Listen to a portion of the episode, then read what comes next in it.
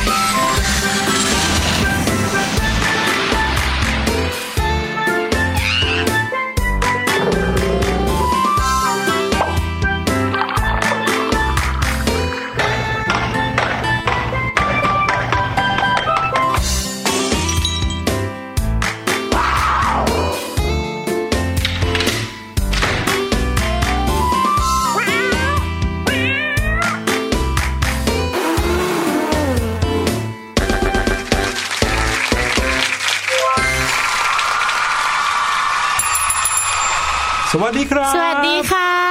สวัสดีทุกๆคนเลยนะครับต้อนรับเข้าสู่รายการเสียงสนุกครับวันนี้กับหนึ่งชั่วโมงเต็มพี่แนนแล้วก็พี่หลุยมาประจำการแล้วใช่แล้วล่ะครับทุกๆวันแบบนี้ใครอยากจะฟังเราก็เข้ามาที่เว็บไซต์ของไทย พี บี เอส นะครับแล้วเราจะได้เจอกันพร้อมกับเรื่องราวที่เตรียมมาฝากมากมายเลยข่าวสารเรื่องราวที่อัปเดตนะครับจากทั่วทุกมุมโลกรวมไปถึงเรื่องราวว้าวว้าวจากพี่ลูกเจี๊ยบนะครับในช่วงรู้หรือไม่ครับแล้วก็ห้องเรียนสายชิลในช่วงสุดท้ายของเราค่ะนอกจากเรื่องราวข่าวสารน่ะยังมีเพลงเพราะๆที่ในรายการเนี่ยมีให้น้องๆฟังตลอดเลยใช่แล้วก็มีแค่ที่นี่ที่เดียวเท่านั้นนะครับกับเพลงเด็กเพราะๆหลายๆคนเนี่ยหาเพลงเด็กฟังที่ไหนไม่ได้เลยนะ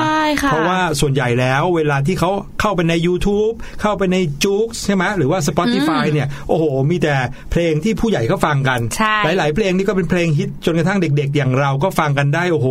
เรียกว่ากว้างขวางเลยแหละนะครับฮิตกันมาถึงเด็กๆด้วยแต่ว่าเพลงสำหรับเด็กจริงๆหาฟังได้ยากนะครับอย่างวันนี้เราก็ได้ฟังไปแล้วเหมือนกันเพลงที่เราเปิดรายการกันทุกวันเลยนะครับก็คือเพลงที่มีชื่อว่าเสียงอะไรให้น้องๆเนี่ยได้ลองฟังเสียงต่างๆดูนะครับว่าเสียงที่เราได้ยินเนี่ยถ้าเกิดว่าสังเกตดีๆแล้วเราอาจจะรู้จักหรือบางทีอาจจะไม่รู้จักนะครับก็ต้องค่อยๆมาเรียนรู้กันไปครับพี่แนนคิดว่าน้องๆหลายๆคนที่ฟังรายการเราบ่อยๆน่าจะพอร้องตามกันได้แล้วเนาะพี่ลุยใช่แล้วเพราะว่าเปิดทุกวันเลยนะครับใครที่อยากจะฟังย้อนหลังนะครับก็สามารถเข้ามาฟังได้ทางช่องทางนี้เช่นเดียวกันครับวันนี้นี่จะว่าไปก็สำหรับใครที่ฟังสดอยู่นะ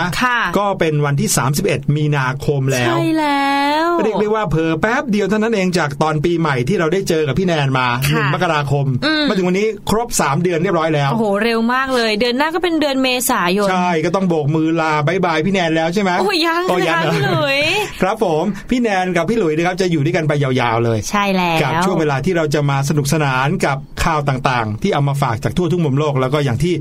เล่าไปตั้งแต่ต้นรายการใช่แล้วค่ะพี่หลุยน้องๆคะพูดถึงเดือนเมษายนเนี่ยเราจะนึกถึงอะไรแน่นอนครับเป็นเดือนที่ร้อนที่สุดเลยโอ้ยพอร้อนๆปุ๊บเราก็อยากจะกระโดดลงน้ำเลยใช่ไหมคะใช่ครับหรือว่าเราอยากจะโดนสาดน้ำดิคะ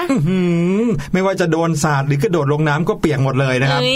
พอพูดถึงเดือนเมษายนก็ต้องนึกถึงเทศกาลสงกรานต์ใช่แล้วล่ะค่ะเป็นเทศกาลที่เราทุกคนคนไทยเนี่ยนะชอบกันมากๆเลยใช่ครับเล่นน้ำกันสนุกเลยตอนที่พี่หลุยเด็กๆโอ้โหเล่นน้ำสงกรานต์กันตั้งแต่เช้าจดเย็นเลยนะเช้าจดเย็นเลยเหรอคะแล้วเดี๋ยวนี้เนี่ยนะครับเท่าที่พี่หลุยเห็นด้วยความที่ไม่ค่อยได้เล่นสงกรานต์แล้วนะเดี๋ยวนี้เห็นว่าเขาไม่ได้เล่นกันแค่วันเดียวแล้วนะฮะเล่นกี่วันนะคะหลายวันสองวันบ้างสามวันบ้างบางทีหยุดกี่วันเล่นทุกวันก็มีโอ้โหถ้าใครที่ได้นั่งรถนะครับหรือว่านั่งรถคุณพ่อคุณแม่ผ่านไปตามตลาดหรืออะไรเงี้ยจะเห็นว่าคนเขาตั้งถังมาสาดน้ำกันทุกวันเลยนะอืมเมื่อตอนเด็กๆพี่แนนก็ชอบเล่นแบบนั้นเหมือนกันค่ะ ก็คือให้คุณพ่อเอาถังแล้วก็เอาเชือกมัดเสร็จแล้วก็เติมน้ำเลยแล้วก็กับน้องสองคนค่ะกับน้องสาวแล้วก็ออกไปโหตะเวนรอบๆเมืองเพราะบ้านพี่แนนอยู่ตรงในในกลางเมืองแถวตลาดก็จะคนเยอะมีเนี่ยคนมาตั้งถังแบบนี้เยอะแยะเลยค่ะบางคนไปด้วยปืนฉีดน้ำนี่แล้วต้องเดี๋ยวนี้นะครับปืนฉีดน้ำไม่ได้เป็นแค่ปืนกระบอกเท่านั้นนะมีสะพายหลังเอาน้ำใส่ในถังสะพายหลังแล้วก็ต่อท่อมาที่ปืนฉีดแรงนี่ซ้ำไปนะครับทุกๆปีเนี่ยเรามักจะมาคุยกันเรื่องของการเล่นสงกรานต์ให้พอดีพอดีอย่าเล่นรุนแรงเกินไปอย่าใช้น้ำแข็งอะไรเงี้ยหรือว่าเราต้องมีมารยาทต่อคนที่เราเล่นด้วยให้สนุกสนานอย่าเล่นแล้วแบบเกิดการโกรธเคืองกันค่ะใช่แล้วแต่ปีนี้สถานการณ์เปลี่ยนไปครับอืมก็เนื่องด้วยโควิด สิบเก้า นี่แหละค่ะพี่หลุยทำให้เราเนี่ยไม่ได้เล่นสงกรานต์ใช่แล้วหลายๆคนก็คงจะรู้แล้วตอนนี้นะฮะว่าทางการเขาก็ประกาศเรียบร้อยแล้วว่าอยากให้งดเทศการสงกรานต์ไปก่อนก่อนหน้านี้ในรายการเสียงสนุกเราก็ได้บอกเพื่อนๆบอกน้องๆเนาะว่าในหลายๆที่ที่เขาจัดเทศกาลสงกรานต์กันเป็นประจำเนี่ยเป็นประเพณีเลยที่ถนนข้าวสารเอ่ยหรือในต่างจังหวัดที่เป็นแหล่งที่เขาจัดสงกรานต์กันเนี่ยที่เชียงใหม่ที่ขอนแก่นก็ยกเลิกกันไปแล้วแต่ว่าตอนนี้ประกาศก็ออกมาเรียบร้อยว่าสงกรานต์นั้นอย่าจัดสงกรานต์อย่าเล่นน้ำกันเลยนะครับรวมไปถึงเลื่อนการหยุดออกไปก่อนด้วยก็คือไม่มีวันหยุดในวันที่สิบสาม สิบสี่ สิบห้าใช่ นที่ว่าจะแค่งดเล่นสงกรานต์เฉยๆนะครับกลายเป็นว่าอย่าเพิ่งให้สิบสาม สิบสี่ สิบห้าเมษายนนี้เป็นวันหยุดเลยเพราะว่าเมื่อเกิดการหยุดยาวเนี่ยนะครับก็จะมีการเดินทางกลับบ้านกับภูมิลำเนาบ้านเกิดกันใช่ค่ะซึ่งทางการเขาก็มองว่าโอ้โหการที่คนไทยไปรวมกันที่ท่ารถเนี่ยโอ้คนเป็นหมื่นเป็นแสนเลยนะโอ้โหนั่นน่ะสิพี่หลุยนั่นๆนั่นเลยอาจจะเป็นการแพร่กระจายของไวรัสอย่างรวดเร็วด้วยใช่แถมยังจะพาไวรัสน่ะกลับบ้านไม่หาคุณพ่อคุณแม่อีกลองนึกดูสิครับว่าน้องๆนึกตามภาพตามนะฮะถ้าเกิดว่าในท่ารถที่หมอชิดอย่างเงี้ยมีคนรวมกันอยู่ตรงนั้น หนึ่งหมื่น คนอัดแน่นเลยนะครับแล้วมีอยู่สักหนึ่งหรือสองคนที่มีเชื้อไวรัสโควิดโดยที่ไม่รู้ตัวนะตัวเขาก็ไม่รู้แต่บังเอิญไปไอไปจามหรือว่าไปใช้สิ่งของไปจับนู่นจับนี่ร่วมกันกับคนอื่นโอ้โหจะมีการแพร่กระจายเชื้อไปขนาดไหนไปหลายจังหวัดทั่วประเทศเลยนะฮะทางการเขาก็เลยต้องบอกว่างดก่อนก็แล้วกันให้เป็นวันทำงานไปก่อนอย่าเพิ่งหยุดกันเลยนะครับเพราะว่าคนก็จะได้ไม่ไปรวมกันกลับบ้านขอให้สถานการณ์คลี่คลายลงก่อนอันนี้คือไม่ได้แบบว่ายกเลิกวันหยุดนะหลายๆคนที่เขาทำงานอยู่กรุงเทพต้องกลับต่างจังหวัดเขาจะได้เหมือนใจชื้นว่าไม่ใช่ยกเลิกการหยุดนะแค่เลื่อนไปก่อนใช่แล้วนะครับใครที่ตอนนี้ไม่ใช่คนกรุงเทพแต่ว่ามาทำงานกรุงเทพหรือว่าเป็นคนต่างจังหวัดที่ทำงานไกลบ้านอะไรก็ตามแต่เนี่ยก็เอาใจช่วยนะใจเย็นๆเดี๋ยวเอาไว้กลับบ้านตอนช่วงที่สถานการณ์ดีกว่านี้ปลอดภัยแล้วครับผมในช่วงหน้านะครับ What's Going On ก็มีข่าวน่ารักน่ารักมาเล่าให้ฟังนะครับมาจากต่างประเทศเช่นเคยแล้วก็ยังมีข่าวการค้นพบดวงดาวที่มีรูปร่างลักษณะแปลกสุดๆไปเลยด้วยโอ้โหอยากฟังแล้วล่ะค่ะพี่หลุยคอยติดตามกันในช่วงหน้าครับ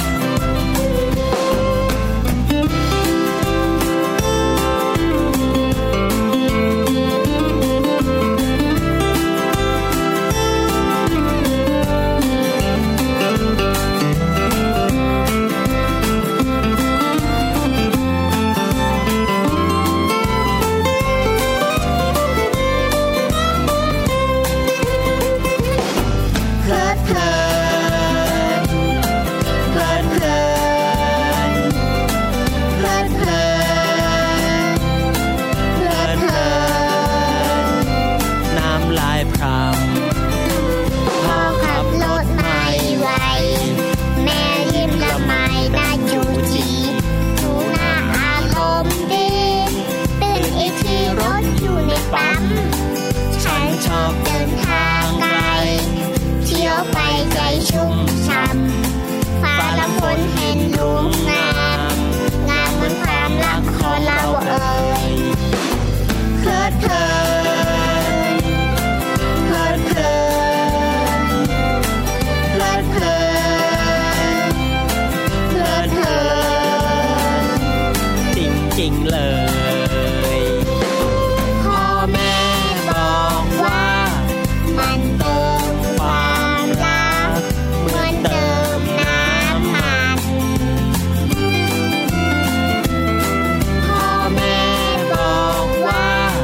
มันเติมน้ำมันเหมือนเติมความรัก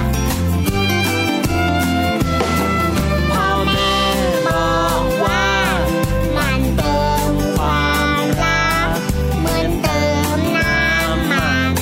บอกว่ามันเติมน้ำมันเหมือนเติมความรักเติมรักให้กันและกันและกัน What's going on What's going on ม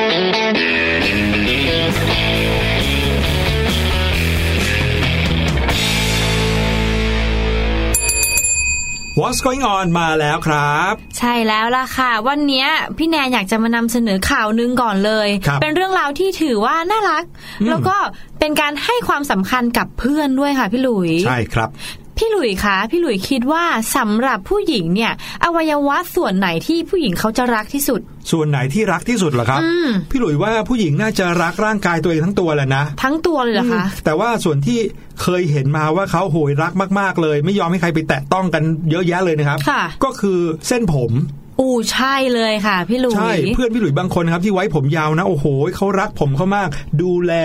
แล้วก็มีการสระผมมีการบำรุงให้ผมเนี่ยสวยเงางามตลอดเวลาใช่แล้วค่ะอย่างพี่แนนก็เป็นคนหนึ่งที่ไว้ผมยาวค่ะแล้วก็ค่อนข้างจะรักผมตัวเองดูแลผมตัวเองเป็นอย่างดีโอ้โหมีการแบบใส่ทรีทเมนต์ครีมนวดหวีผมเป็นประจำไม่ยอมทำให้ผมตัวเองเนี่ยหายไปกระเซิงกระเซิงอย่างนี้เลยง่ายๆเลยนะคะแต่ว่าข่าวข่าวนี้ค่ะพี่หลุยค่ะเป็นข่าวที่ถือว่าทำให้พี่แนนเนี่ยโอ้โหทึ่งในความคิดของเขาเลยนะคะครับข่าวนี้นะคะมาจากเว็บไซต์ BuzzFeed ค่ะมาจากต่างประเทศค่ะพี่หลุยน้องๆเป็นเรื่องราวของพี่วัยรุ่นสาวคนนึงค่ะที่มีอายุสิบเก้าปีเขาชื่อว่านิกิต้าค่ะทรงผมเนี่ยถือว่าสำคัญไหมอย่างที่เราพูดกันเมื่อกี้แต่ว่ามันก็ไม่สำคัญเท่ากับเพื่อนรักของเธอค่ะเพราะเธอเนี่ยนะคะโกนผมของตัวเองค่ะเพื่อจะให้เพื่อนของเธอที่ชื่อว่าคาร่าเนี่ยเขารู้สึกว่าไม่โดดเดี่ยวนั่นเองค่ะไม่โดดเดี่ยวเอาแล้วเพื่อนของเธอโกนผมเหรอครับใช่ค่ะต้องมาเล่าก่อนค่ะว่าพี่หลุยเมื่อช่วงสิ้นปีสองพันสิบเก้าที่ผ่านมาค่ะพี่หลุยพี่คาร่าเนี่ยเขาได้รับทราบจากคุณหมอว่าตัวเองเนี่ยกำลังเป็นมะเร็งต่อมน้ำเหลืองอยู่ก็เลยต้องเข้ารับการรักษาด้วยคีโมค่ะซึ่งเจ้าคีโมเนี่ยมันจะทำให้ผมของเธอเนี่ยร่วงแล้วก็เลยต้องโกนผมทิ้งไปนั่นเองต้องเล่าให้น้องๆฟังก่อนนะครับว่าโรคที่ชื่อว่ามะเร็งเนี่ยนะครับบางทีเมื่อทำร้ายอยู่ในร่างกายของเราแล้วเนี่ยนะครับทำให้คนที่เป็นโรคนี้ต้องเข้าการรักษาที่เรียกว่าคีโมแล้วการใช้คีโมในการรักษาเนี่ยจะมีผลข้างเคียงก็คือทำให้ผมเส้นผมนี่ครับหลุดร่วงหมดเลยไม่ว่าจะเป็นผู้หญิงหรือผู้ชายเส้นผมก็จะหลุดร่วงหมดเลยซึ่งร่วงแบบทีนึงเป็นกำๆเลยนะครับดังนั้นเพื่อแก้ไขปัญหาตรงนี้เขาก็เลยมักจะแนะนำให้คนที่เข้าการรักษาด้วยคีโมเนี่ยโกนผมซะเลยทิ้งไปเลยโกนผมเราจะได้จบปัญหาเรื่องเส้นผมไปซะรอให้ขึ้นใหม่ทีเดียวแล้วก็รอให้ขึ้นใหม่ทีเดียวหลังจากรักษาด้วยคีโมเสร็จไปแล้วนั่นก็เลยทำให้คนที่รักษาด้วยคีโมอยู่เนี่ยมักจะหัวโล้นเลยซึ่งเรื่องนี้ก็เกิดขึ้นกับผู้หญิงที่ชื่อว่าคาร่าคนนี้ใช่ค่ะพี่หลุยแต่ถือว่าเป็นข่าวดีของเธอนะคะว่าตอนนี้เดือนมีนาสิ้นเดือนแล้วแหละเป็นเดือนสุดท้ายที่เธอเข้ารับการรักษานี้ด้วยล่ะค่ะ แต่ตัดภาพมาที่เพื่อนรักของคาร่าที่พี่แนนได้พูดถึงไปที่ชื่อว่านิกิต้าที่เป็นเพื่อนกันเลยนะคะคือนิกิต้าเนี่ยส่วนใหญ่เขาจะเดินทางไปต่างประเทศบ่อยๆกับคุณแม่ค่ะพอนิกิต้าเขารู้ว่าคาร่าเนี่ยกำลังเผชิญหน้ากับโรคมะเร็งต่อมน้ำเหลืองเขาก็เลยบินกลับมาหาคาร่าเลยค่ะแล้วพอพี่นิกิต้าเนี่ยเขารู้ว่าเพื่อนคาร่าเนี่ยเขาโกนผมเขาก็เลยตัดสินใจเลยค่ะว่าเขาเนี่ยจะโกนผมกับเพื่อนเขาเขาบอกกับคุณแม่ว่าหนูจะโกนผมของหนูเพื่อคาร่าค่ะโอ้โหเป็นเพื่อนสนิทกันขนาดนั้นเลยเหรอใช่ค่ะตอนนั้นมันไม่มีการลังเลหรือถอยหลังกลับกับการตัดสินใจของฉันเลยฉันคิดว่าฉันเนี่ยจะต้องทำมันโอ้โห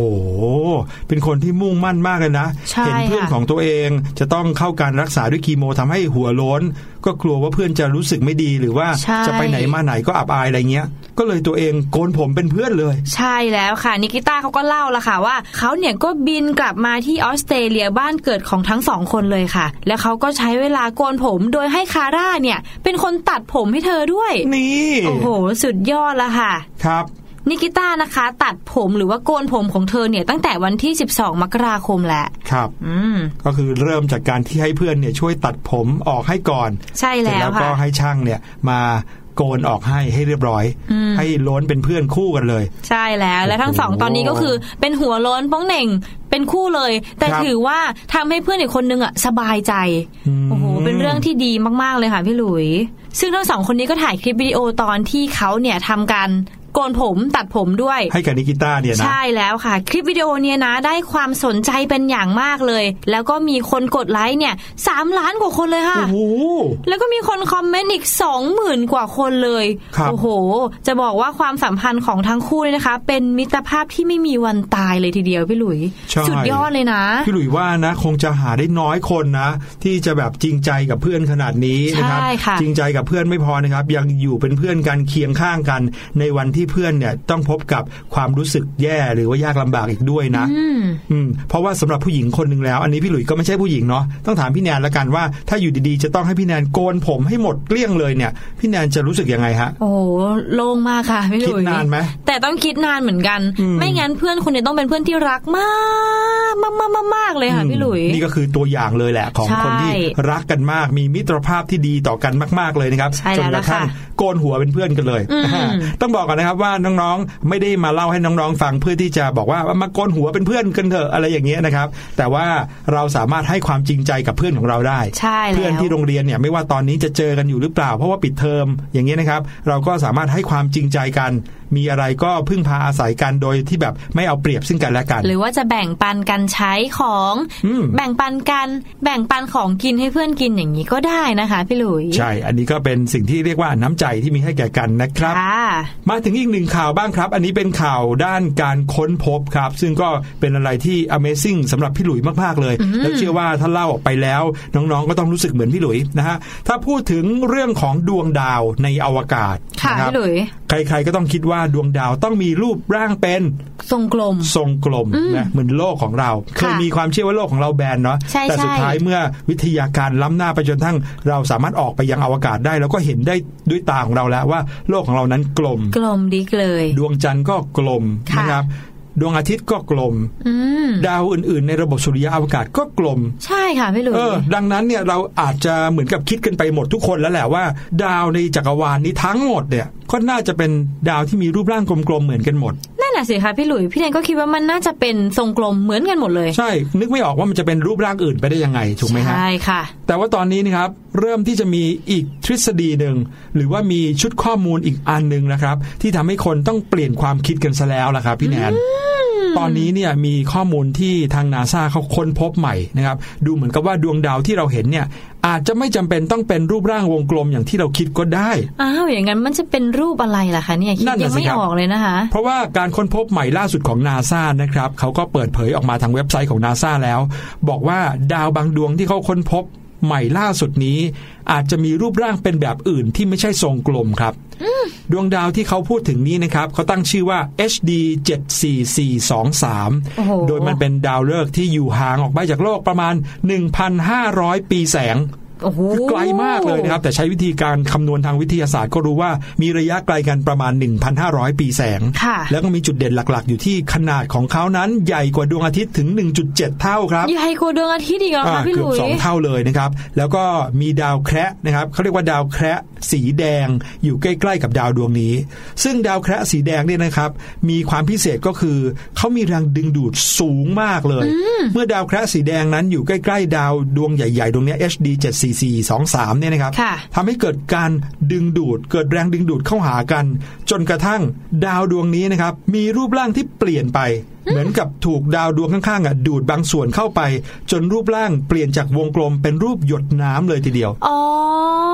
ม, มันเกิดจากการที่ไอ้เจ้าดาวแคระแดงเนี่ยมันดึงดูดไปนั่นเองใช่ไหมคะใช่ครับด้วยความที่เขาอยู่ใกล้กันแต่ก็ไม่รู้ว่าใกล้ขนาดไหนนะฮะแต่ว่าสามารถที่จะดึงดูดเจ้าดาวดวงนี้ไม่ใช่ดึงดูดให้เขาเคลื่อนที่ไปใกล้ๆนะดึงดูดบางส่วนให้ยืดไปหาเขาพี่หลุยม, มันจะเป็นอย่างนั้นได้ยังไงคะมันเป็นของเหลวเหรอคะพี่หลุยนั่นน่ะสิครับเดี๋ยวพี่หลุยจะเล่าให้ฟังนะครับเจ้า เอช ดี เจ็ด สี่ สี่ สอง สาม เนี่ยถูกค้นพบเป็นครั้งแรกโดยกล้องโทรทัศน์อวกาศตัวใหม่นะครับซึ่งกล้องตัวนี้มีชื่อเล่นว่า ที อี เอส เอส นะครับเป็นตัวย่อมาจากชื่อภาษาอังกฤษชื่อนึงก็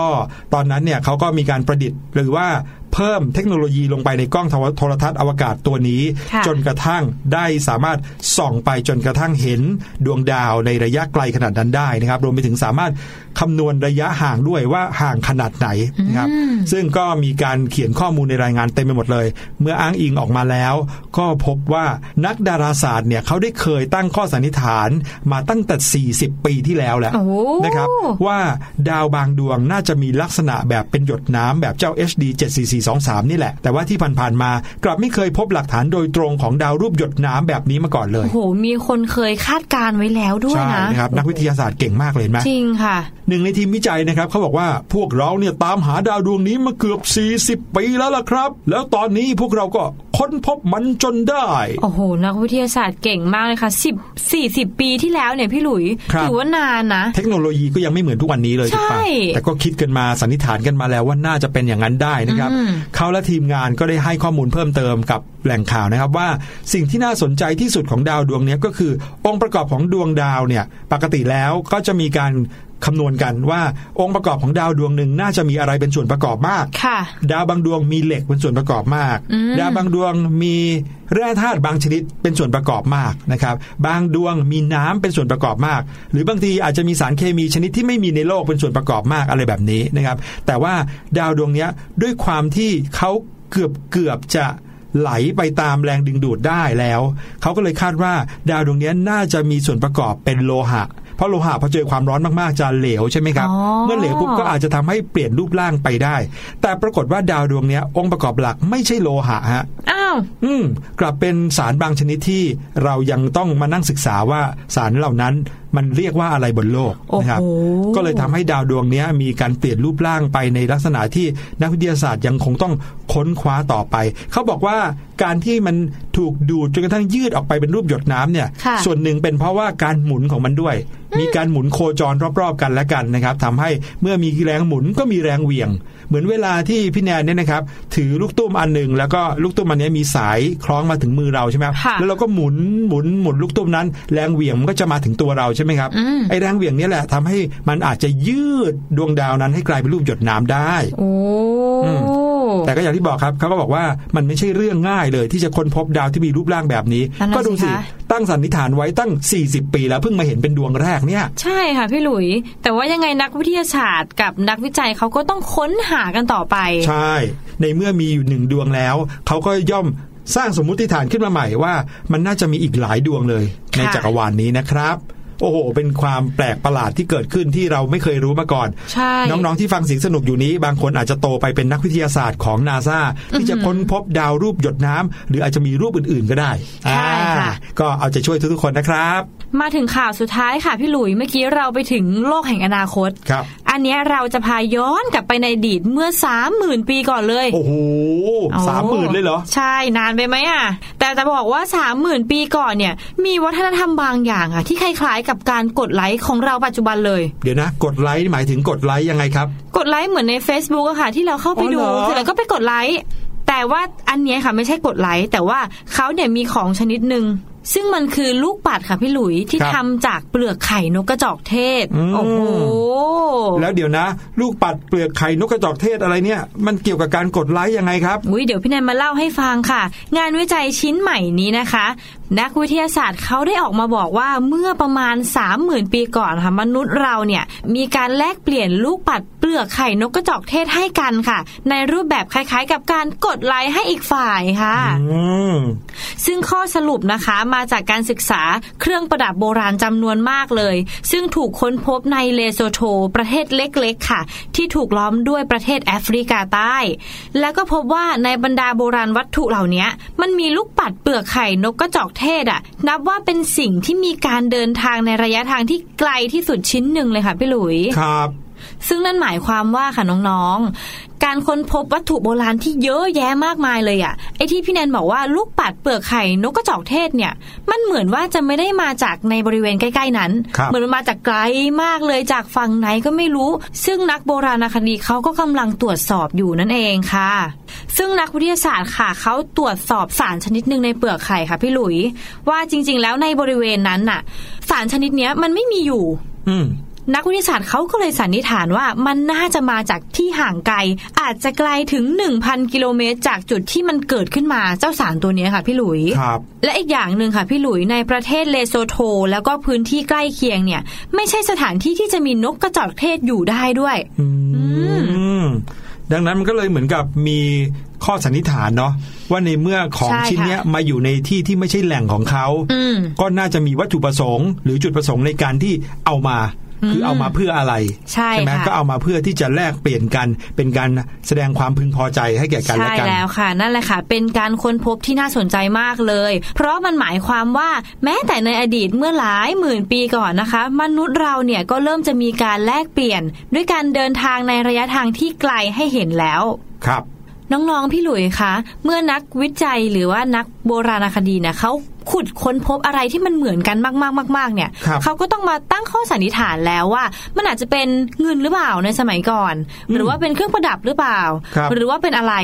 แต่ว่าที่เขาคิดว่าเป็นสิ่งที่เหมือนการกดไลค์เนี่ยนะคะเพราะว่าในชนพื้นเมืองในเลโซโธในปัจจุบันเนี่ยก็ยังมีการมอบลูกปัดเปลือกไข่นกกระจอกเทศในรูปแบบเดียวกันนี่แหละยังให้กันอยู่เหมือนเวลาพี่แนนไปเยี่ยมบ้านพี่หลุยพี่แนนก็มอบลูกปัดไข่นกกระจอกเทศเนี่ยให้พี่หลุยด้วยเหมือนเป็นการให้แทนใจอ่าเหมือนเพื่อนให้เพื่อนอย่างนี้ก็ได้ค่ะสานต่อความสัมพันธ์กันใช่แล้วบางทีเรารู้จักกันน้อยหน่อยพอมาเจอกันปุ๊บให้ลูกปัดเปลือกนกกระจอกเทศกันก็จะรู้จักกันมากขึ้นสนิทกันมากขึ้นอืมโอ้โห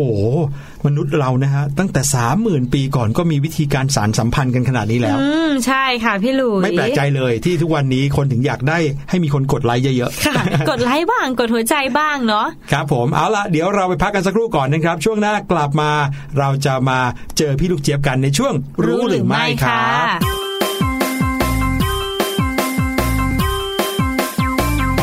มันเป็นเรื่องด่วนต้องทำทันทีมันเป็นเรื่องด่วนต้องทำเดี๋ยวนี้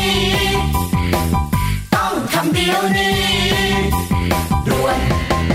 กระดาษมันเยอะก็จะชอบทิ้งขวดแก้วมันเยอะก็จะชอบใช้โลหะก็เยอะพลาสติกก็แย่แย่แน่ๆบอกว่าแย่แน่ๆแย่แน่ๆฉันบอกว่าแย่แน่ๆถ้าเราไม่แย่ก่อนทิ้งทุกสิ่งจะเป็นขยะกองโตก่อนทิ้งมีหลายสิ่งที่ยังดีแยกแยกแยกเอาไปรีไซเคิลทำเป็นของใหม่มาใช้อีกทีต้องทำเดี๋ยวนี้ต้องแยกเดี๋ยวนี้ด่วนขวดแก้วเศษแก้วรีไซเคิลได้แยกแยกไว้ไม่ทิ้งเป็นขยะขยะก็จะลดไปทันทีกระดาษเศษกระดาษรีไซเคิลได้แยกแยกไว้ไม่ทิ้งเป็นขยะขยะก็จะลดไปทันทีพลาสติกเศษพลาสติกรีไซเคิลได้แยกแยกไว้ไม่ทิ้งเป็นขยะขยะก็จะลดไปทันทีก ระป๋องเศษโลหะรีไซเคิลได้แยกแยกไว้ไม่ทิ้งเป็นขยะขยะก็จะลดไปทันทีแก้วนี่แยกแก้วกระดาษนี่แยกกระดาษพลาสติกนะแยกพลาสติกโลหะนะแยกโลหะแยกเอาไว้ไปรีไซเคิลรีไซเคิลเป็นของใหม่ใหม่มาใช้อีกทีแก้วกระดาษโลหะพลาสติกคิดก่อนทิ้งสักนิดแก้วกระดาษโลหะพลาสติกคิดก่อนทิ้งสักนิดแยกเอาไว้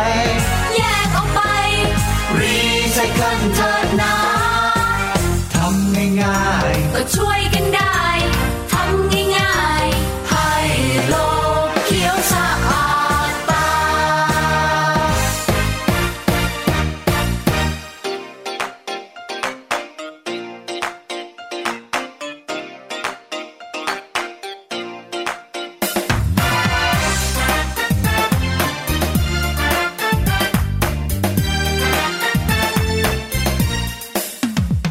ต้นไม้เป็นป่าเรียกน้ำจากฟ้าต้นไม้เป็นผ้าไว้คลุมพื้นดินต้นไม้เป็นบ้านให้ชีวิตได้อยู่ต้นไม้ยืนคู่อยู่กับโลกเรื่อยมาต้นไม้เป็นลมหายใจแล้วต้นไม้เป็นใครต้นไม้เป็นเพื่อนของเราแล้วทำไมเพื่อนเราหายไปไหนหมดแล้วทำไมป่าหดหายแทบไม่เหลือแล้วทำไมทำร้ายเพื่อนได้อย่างเหลือเชื่อแล้วทำไมไม่ช่วยเหลือต้นไม้เพื่อนเราเลยปลูกต้นไม้กันเดี๋ยวนี้เราไม่มีเวลาทำใจปลูกต้นไม้กันเดี๋ยวนี้ทุกทุกๆที่ให้เขียวสดใสปลูกต้นไม้เพื่อชีวิตต่อชีวิตต่อลมหายใจปลูกต้นไม้ให้โลกสดใสมาปลูกต้นไม้กันเถอะพวกเรามามามาปลูกต้นไม้ ปลูกไว้ให้นกสักตนมามามาปลูกต้นไม้ ปลูกไว้ให้ฟ้าสักตนมามามาปลูกต้นไม้ ปลูกไว้ให้ดินสักตนมามามาปลูกต้นไม้ ปลูกเพื่อเราทุกคน คนละต้นสองต้นคืนให้แผ่นดิน มาถึงช่วงรู้หรือไม่นะครับ ช่วงนี้พี่ลูกเจี๊ยบรอเราอยู่เหมือนเดิมตอนนี้เนี่ยสะกิดหลังพี่หลุยแล้วอุ้ยเออบอกว่าพี่หลุยช่วยพาเข้าช่วงรู้หรือไม่เร็วๆนะครับเพราะว่าตอนนี้พี่ลูกเจี๊ยบหิวแล้ว อุ้ยหิวแล้วมันเกี่ยวอะไรกับช่วงรู้หรือไม่ล่ะคะ นั่นนะสิครับพี่หลุยชักจะเริ่มอยากรู้เหมือนกันไปฟังพี่ลูกเจี๊ยบดีกว่าครับ รู้หรือไม่กับพี่ลูกเจี๊ยบ จ้าเอจ้าเอ สวัสดีค่ะ สวัสดีน้องๆ รวมไปถึงคุณพ่อคุณแม่ทุกคนนะคะ ได้เวลาดีๆ กลับมาเจอกับพี่ลูกเจี๊ยบอีกครั้งหนึ่งแล้วค่ะ ในช่วงของรู้หรือไม่นั่นเอง วันนี้พี่ลูกเจี๊ยบอยากจะชวนทุกคนมาพูดถึงเรื่องเศษอาหารกันค่ะ ปกติแล้วเวลาที่น้องๆ รวมไปถึงคุณพ่อคุณแม่หรือว่าสมาชิกในบ้าน กินข้าวไม่หมด อยากจะรู้จังเลยค่ะว่าแต่ละคนเนี่ยนะคะ ทิ้งเศษอาหารที่เหลือกันอย่างไรบ้าง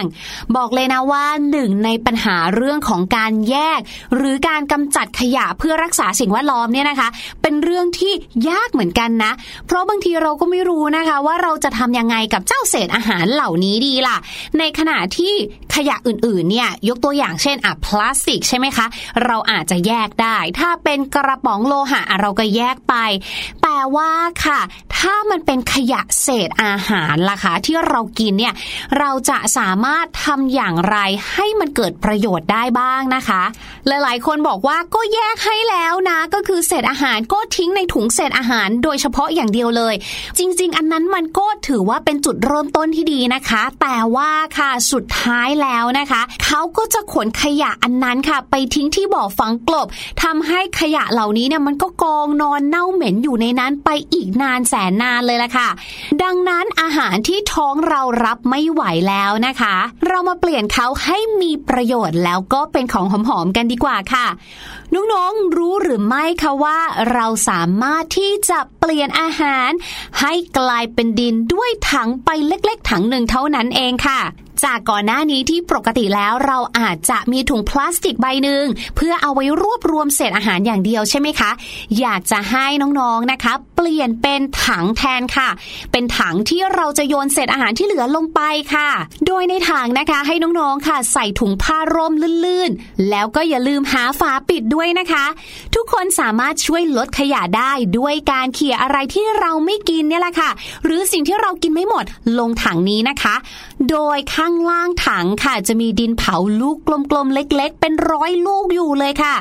ซึ่งลูกดินพวกนี้นะคะก็จะคอยดูดซับน้ำต่างๆที่ไหลซึมออกมาจากถุงผ้าร่มนั่นแหละค่ะส่วนวิธีใช้ถังนี้นะคะก็ง่ายมากๆเลยค่ะโดยเราจะมีหัวใจหลักๆอยู่สามข้อ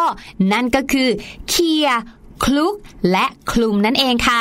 เวลาที่เรากินอะไรไม่หมดให้เขี่ยลงไปได้เลยค่ะแต่ว่าก่อนที่จะเขี่ยนะคะแค่กรองน้ำออกก่อนและถ้าให้ดีที่สุดจริงๆแล้วเนี่ยก็คือกินได้หมดตั้งแต่แรกนั่นแหละค่ะก็จะได้ไม่ต้องทิ้งแล้ว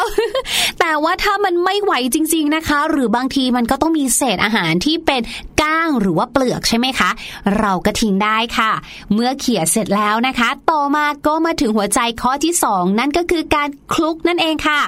ให้น้องๆนะคะหรือคุณพ่อคุณแม่ค่ะหาอุปกรณ์อะไรก็ได้นะคะที่มีในบ้านเนี่ยแหละค่ะมาคลุกๆเศษอาหารที่เพิ่งใส่เข้าไปกับดินในถุงค่ะเอาแค่ให้ดินเนี่ยกลบเศษอาหารก็พอนะคะมันก็จะได้ย่อยเร็วขึ้นค่ะและขั้นตอนสุดท้ายนะคะก็คือการคลุมหลังจากที่เราคลุกเสร็จเรียบร้อยค่ะก็ให้เรานะคะเอาผ้ามาคลุมค่ะหรือจะเป็นผ้าร่มนะคะหรือจะเป็นฝาปิดเอาไว้ค่ะอันนี้ก็เสร็จภารกิจเลยค่ะเศษอาหารที่เราใส่ๆลงไปเนี่ยนะคะจะใช้เวลาย่อยประมาณหนึ่งเดือนค่ะดังนั้นพี่ลูกเจี๊ยบแนะนำให้มีสองถังดีกว่าค่ะพอถังแรกเต็มใช่ไหมเราปิดฝาไว้ค่ะนับไปเลยค่ะหนึ่งเดือนระหว่างรอถังแรกย่อยอยู่เนาะเราก็ไปใส่เศษอาหารลงในถังที่สองนั่นเองค่ะจริงๆแล้วเจ้าถังรักโลกแบบนี้เนี่ยนะคะมีเยอะแยะมากมายเลยนะคะของหลายประเทศเลยค่ะประเทศไทยเราเองเนี่ยก็ทำมีหลายแบบมากๆเลยไม่ว่าจะเป็น bio trash นะคะถังย่อยเศษอาหารหรือว่านะคะถังหมักปุ๋ยแอโรบินนะคะซึ่งเขาเป็นเหมือนกับใช้เทคโนโลยีถังหมักขยะอินทรีย์เข้ามานะคะมีกรีนโคนถังหมักรักโลกของประเทศแคนาดาค่ะรวมไปถึงค่ะบางกลุ่มนะคะเขาก็ไม่ได้ขายเป็นถังแต่ว่าขายเจ้าดินกลมๆที่พี่ลูกเจี๊ยบบอกเนี่ยค่ะเขาเรียกว่าเป็นปั้นปุ๋ยนะคะของกลุ่มผักโดนนั่นเองค่ะก็เป็นอีกหนึ่งไอเดียนะคะที่เราสามารถที่จะทำเศษอาหารของเรานั้นข้อที่หนึ่งค่ะให้เกิดประโยชน์ได้สูงสุดนะคะก็คือกลับกลายเป็นดินหรือว่าเป็นปุ๋ยในภายหลังรวมไปถึงค่ะไม่สร้างขยะเพิ่มเติมให้กับโลกของเราใบนี้นั่นเองขอขอบคุณข้อมูลดีๆนะคะจากเว็บไซต์ The Momentum และ Ecofellow ค่ะส่วนวันนี้หมดเวลาของพี่ลูกเจี๊ยบแล้วเจอกันใหม่ครั้งหน้าสวัสดีค่ะรู้หรือไม่กับพี่ลูกเจี๊ยบฟังพี่ลูกเจี๊ยบเล่าเรื่องแบบนี้ให้ฟังแล้วนะรู้สึกหิวเอ้ยไม่ใช่สิรู้สึกเหมือนกับว่าอิ่มขึ้นมาเลยทันทีนะครับเวลาที่น้องๆรับประทานอาหารนะไม่ว่าจะเป็นที่บ้านหรือว่าที่โรงเรียนหรือที่ไหนก็ตามแต่เนี่ยพยายามกินให้หมดเนาะกินให้หมดจะได้ไม่เสียดายของนะครับแล้วก็อีกอย่างนึงเนี่ยของที่เราเหลือจากการกินเนี่ยบางครั้งอาจจะเป็นของที่ดีมีประโยชน์ก็ได้เช่นบางคนไม่ชอบกินผักอย่างเงี้ยบางคนไม่ชอบกินกระเทียมแต่ของบางอย่างก็สิ่งเหล่านี้ที่พูดมามีประโยชน์ แก่ร่างกายของเราอืมจริงๆแล้วเราอ่ะจะต้องเริ่มตั้งแต่ตอนตักเลยไหมคะพี่หลุยใช่ถ้าสูตรเราตักแบบเกินความจำเป็นอ่ะครับเรากินไม่หมดอ้าวอย่างนี้มันก็ต้องทิ้ง ค, คนอื่นเขาอาจจะอยากกินเพิ่มมาแต่ว่ามันหมดแล้วอ่ะใช่ครับอีกอย่างนึงก็คือถ้าเกิดว่าเหลือไหนๆว่าจะเหลือแล้วเนี่ยนะครับก็ลองใช้วิธีแบบที่พี่ลูกเจี๊ยบบอกก็อาจจะทำให้เศษอาหารเหล่านั้นได้ประโยชน์เพิ่มมากขึ้นครับใช่แล้วล่ะค่ะต้องขอบคุณข้อมูลดีๆจากพี่ลูกเจี๊ยบด้วยค่ะครับผมเดี๋ยวเราไปพักกันสักครู่ก่อนช่วงหน้ากลับมาจะพาน้องๆไปเที่ยวกันเย้คิดจะออกจากบ้านโดยไม่ยอมบอกแม่ระวังจะโดนรังแกเหมือนเจ้าแกะน้อย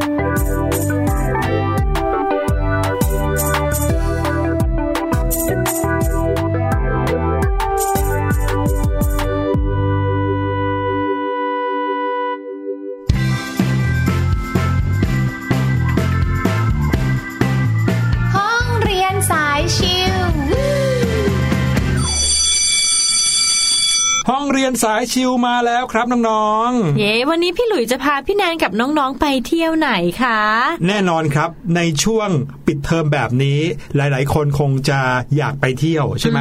แล้วก็ด้วยความที่ไวรัสโควิด สิบเก้า ก็ยังทำอันตรายรุนแรงกับประเทศเราอยู่ก็เลยไม่ได้ไปเที่ยวไหนก็เลยพาน้องๆไปเที่ยวทางเสียงก่อนก็แล้วกัน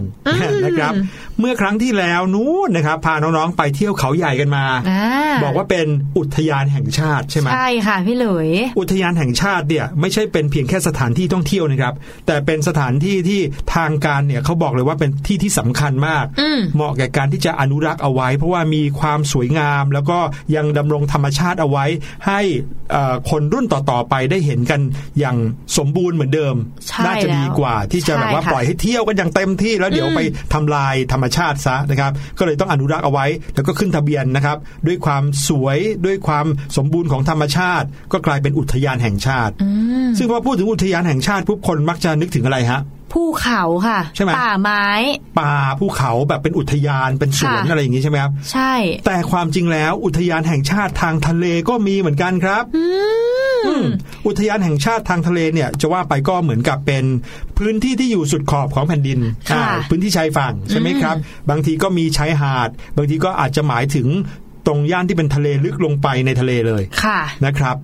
ซึ่งก็มีความสวยงามมีความสมบูรณ์ตามธรรมชาติมากมายวันนี้พี่หลุยพี่แนนจะพาน้องๆไปรู้จักกับอุทยานแห่งชาติทางทะเลกันหลายที่เลยครับใช่แล้วล่ะค่ะมาที่แรกกันดีกว่าค่ะอุทยานแห่งชาติหมู่เกาะช้างจังหวัดตราดอ่านี่อยู่ไม่ใกล้ไม่ไกลใช่แล้วเกาะช้างเนี่ยนะคะอยู่ห่างจากอำเภอเมืองตราดนะคะไปทางทิศตะวันตกสิบเจ็ดกิโลเมตรค่ะเป็นเกาะที่มีขนาดใหญ่ที่สุดในฝั่งทะเลอ่าวไทยเลยแล้วก็ใหญ่ที่สุดเป็นอันดับสองรองจากเกาะภูเก็ตที่มีที่เที่ยวสวยงามตามธรรมชาติครบทั้งทะเลภูเขาน้ำตก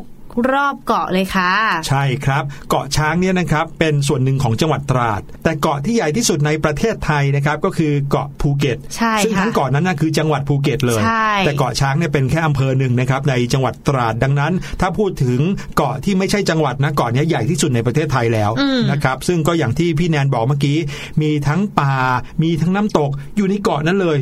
ใหญ่โตมโหฬารมากโอ้โหน่าไปมากๆเลยค่ะแล้วชายหาดก็สวยมากด้วยนะฮะมีชายหาดหลายๆแห่งซึ่งเป็นที่ท่องเที่ยวเลยนะอย่างหาดทรายขาว